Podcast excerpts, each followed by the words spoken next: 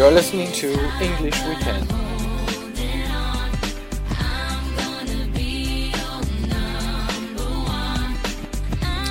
Every weekend we spend together to talk about everything in English or related to English learning. I'm Berda, your friend. So, buddies, like kick things off.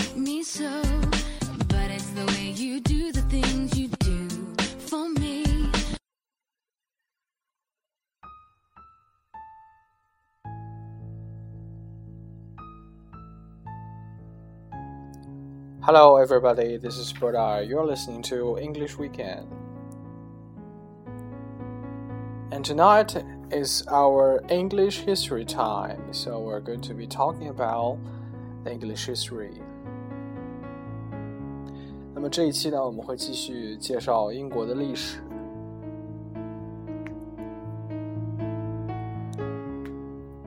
那么在上两集中呢，我介绍了这个 英国最主要的一支移民，the most important immigrants in England, Anglo-Saxon。他们呢来这个从欧洲大陆到英国的背景和当时到了英国建立起来的七个王国 Heptarchy 这么一个时代。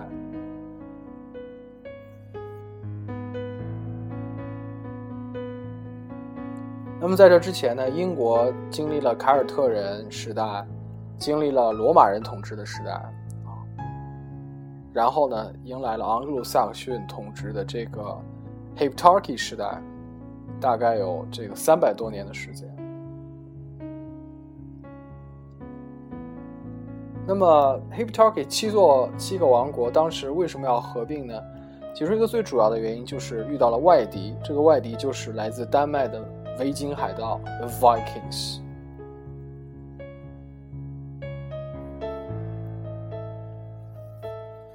那么说到了 Vikings 呢，就不得不说一下斯堪的纳维亚民族。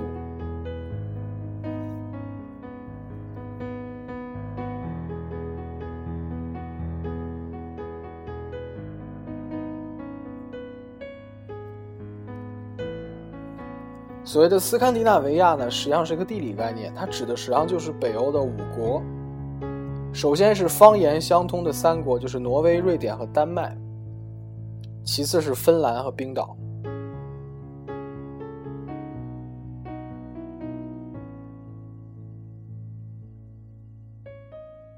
如果大家呢稍微注意一下，会看到挪威、瑞典、丹麦的国旗呢都是很相似的，都是有个十字啊。实际上呢，在古代的时候，他们所信仰的呢，不是这个十字所代表的基督教，而是他们的所谓的北欧神话，比如奥丁神啊，有巨人，有树神这些的。这个说话很有趣，比如说现在我们玩很多的游戏，还有在一些神话里面看到一些小精灵啊，很多这些精灵都来自于北欧的神话。西欧原来是没有这些这些神话的，因为西欧很早是希腊文化，希腊人是不相信这个东西的。希腊人和罗马人相信的是那些天神啊，没有这些小精灵。埃及人也不相信这些，就是北欧人的这个信仰。还有德国人啊，有这个树林、丛林，丛林里面的一些妖精啊，这样的一些。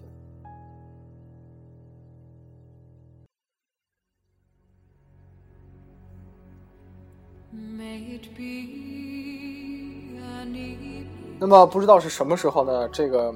挪威、瑞典和丹麦，他们突然信了基督教啊，然后后来可能就把他们的这个国旗给改了。这就是我们今天要谈的一个事情，就是当你想改变一个人甚至一个民族呢，最根本的一个标志，不是你把他击败了或者你把他奴役了，而是你改变了他的想法。这个想法是世界上最有力量的东西。Ideas, thoughts, the most important thing.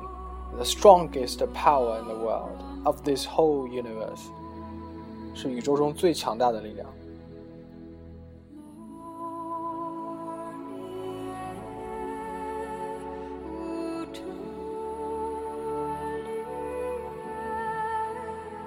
那么斯堪的纳维亚民族呢？其中这个丹麦呢，就是维京海盗呢他们的出源出生地。当然有一部分来自于挪威了。当时因为这当时这三个国家分的并不是很清楚。这挪威很有趣，因为挪威呢两方面，一方面是挪威地理环境很美，我们可以大家看到极光，极夜极光可以看到。第二呢，就是挪威曾经南下到达了法国这个诺曼底这个地方，诺曼底就是挪威人建立的基地的意思，Norway 变成了 Normandy 这样的。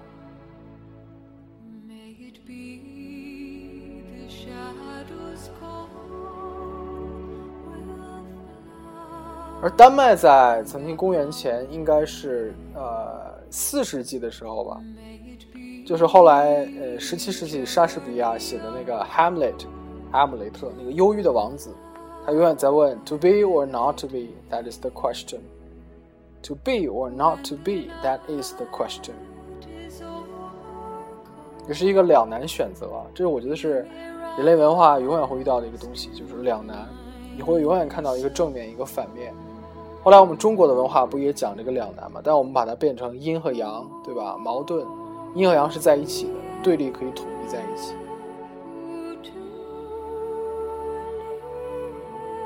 啊，哈姆雷特时代，哈姆雷特不知道，哈姆雷特就必须要做一个选择。所以我可以看到，在北欧呢，其实并不是完全想象中的，呃，维京海盗是那种野蛮的、茹毛饮血的那种野蛮的战士。相反，他们是有传说、有思想的人。而且据说他们是北欧非常爱清洁的，特爱干净是出了名的。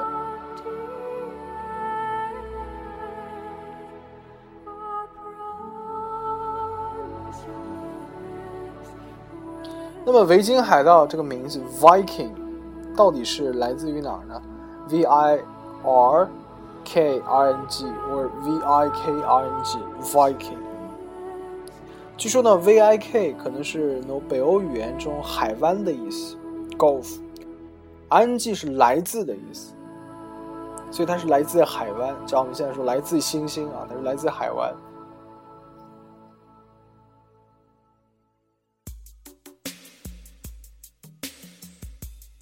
但是如果让我选，如果是我是北欧海盗的首领，我要命名他们的话，我宁可命名为来自极光啊，来自极光的海盗。我觉得这个名字更有诗意，而且更优美。来自极光的海盗。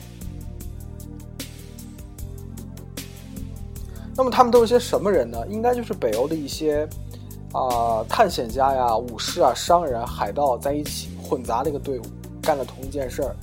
就是抢、打砸抢，哦杀人，就这么简单。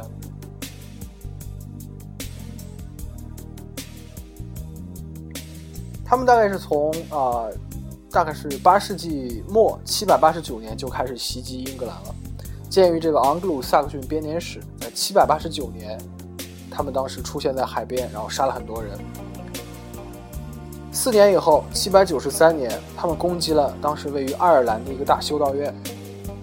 这个我们可以在这个美剧《维京传奇》啊，《The Vikings》第一季里面，第一季的第一集还是第二集看到这个，就描写当时这个场景，袭击了这个修道院。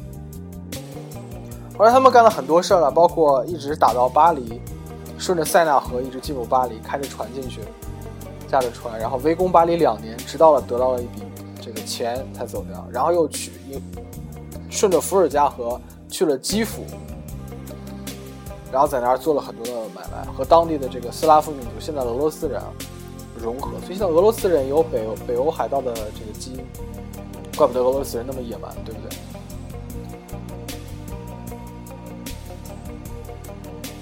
最有意思的是，据说他早于哥伦布五百年去了北美，就是在现在加拿大纽芬兰 （Newfoundland） 这个地方，据说做了十年的贸易。后来十年之后为什么离开了不清楚。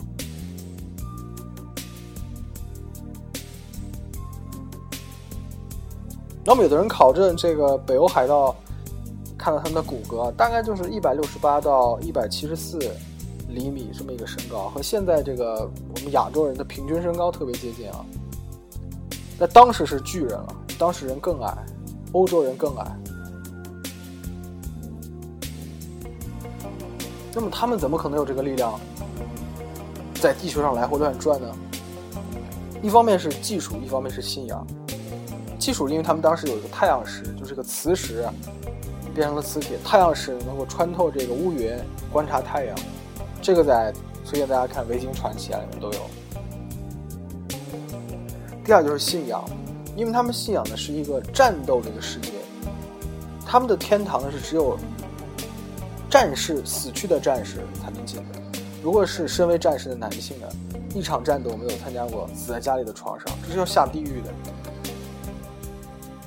所以如果你不去作战，就下地狱，这么一种信仰，逼着他们拼命的往出跑。更有意思的是，他们完全不把这个死当做一个死，而是一种旅行，就是另外一次旅行。所以他们的坟墓里面会有很多的这种陪葬品，一看呢，就是明显是好像是准备，好像是给另外一个这个要出发做旅行的人准备了很多东西。我很喜欢这个信仰，永远是乐观的，向前。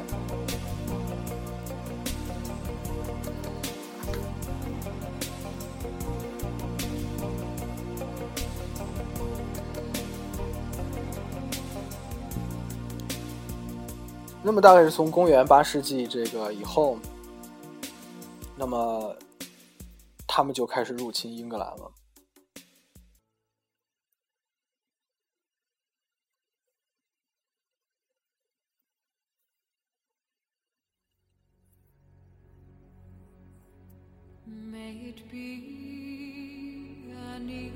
那正是为了迎击这个丹麦人的入侵，当时这个 Wessex 的 Egbert 这个皇帝呢，在公元公元以后二百八百二十七年统一了当时的 Heptarchy 七国，变成了一个英格兰王国。但是呢，这个挡不住丹麦维京海盗在这个 England 这个地方建立了大片的殖民地啊。一直到八百七十九年，就是阿尔弗雷德大帝 Alfred the Great，他呢和丹麦人订了一个条约 （an agreement），将英格兰东北部划归丹麦管辖，称之为 the Danelaw 丹麦区。但事实上呢，十世纪初啊，这个阿尔弗雷德大帝的后继者啊就把丹麦区收回了。但是十一世纪呢，丹麦人被打跑了，又卷土重来。这时候就是克努特大帝，他统治了英格兰，成为英格兰之王。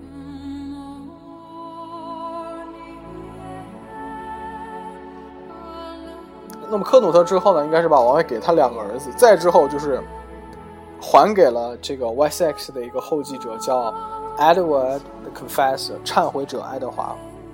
这个忏悔者爱德华的后代叫 Harold，他最后把英国彻底输给了一个诺曼人，其实上也是挪威人的后代，就是 William the Conqueror，法语叫 Guillaume，征服者威廉。所以实际上这时候英格兰呢，从盎格鲁撒克逊到丹麦人到这个挪威人，实际上一直是在北欧人的手里啊倒来倒去。因为盎格鲁撒克逊实际上是德国人，维京海盗是丹麦来的，最后呢，诺曼底的人公爵实际上是从挪威来的后代，实际上就是北欧的几国在在争夺这个岛。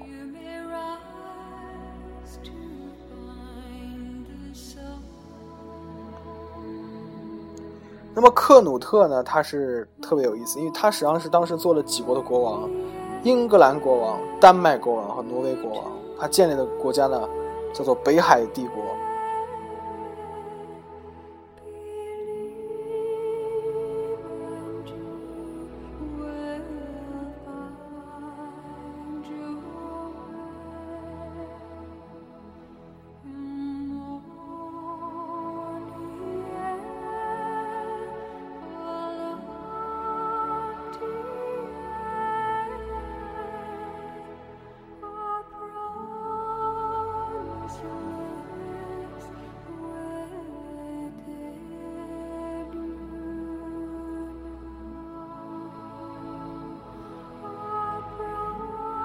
那么克努特呢？据说他是一个非常有手腕的这个统治者。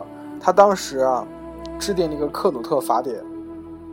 据说曾经呢，因为自己违反纪律啊，当众处罚他自己。就说有个故事啊，克努特的一个臣下就谄媚，他告诉克努特说啊，他是海洋的统治者，连海也会听克努特大帝的命令。之后克努特就下令把椅子放在海边。然后命令说：“那我命令海水，既然我是海洋的统治者，我命令海水不准打湿这个椅子的脚椅脚。”结果明显这是不可能成功的，所以呢，用这种方式，克努特大帝当面斥责了那个臣子，向大家展示这个皇帝是有理智的。但从克努特开始，他已经开始相信上帝了。他最后说：“上帝是大海的统治者，国王的权力只是一点点。”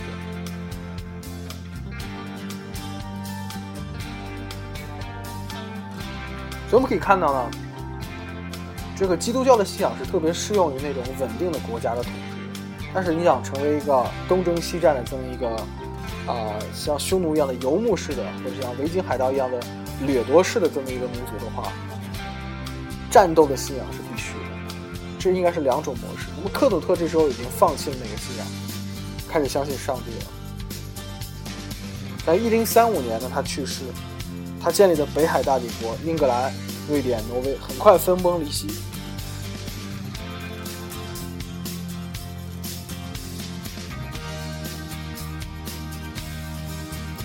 但是到今天呢，北欧这些基督教国家，虽然基督教统治了北欧的几国，包括我刚才说到的这个挪威、瑞典、丹麦，他们的国旗就看得出来。但是呢，像今天英格兰、苏格兰、丹麦、挪威的语言文化之间，找出很多相似之处。这些都是曾经这些征服者所带来的这种历史文化这种冲击留下的一个痕迹啊。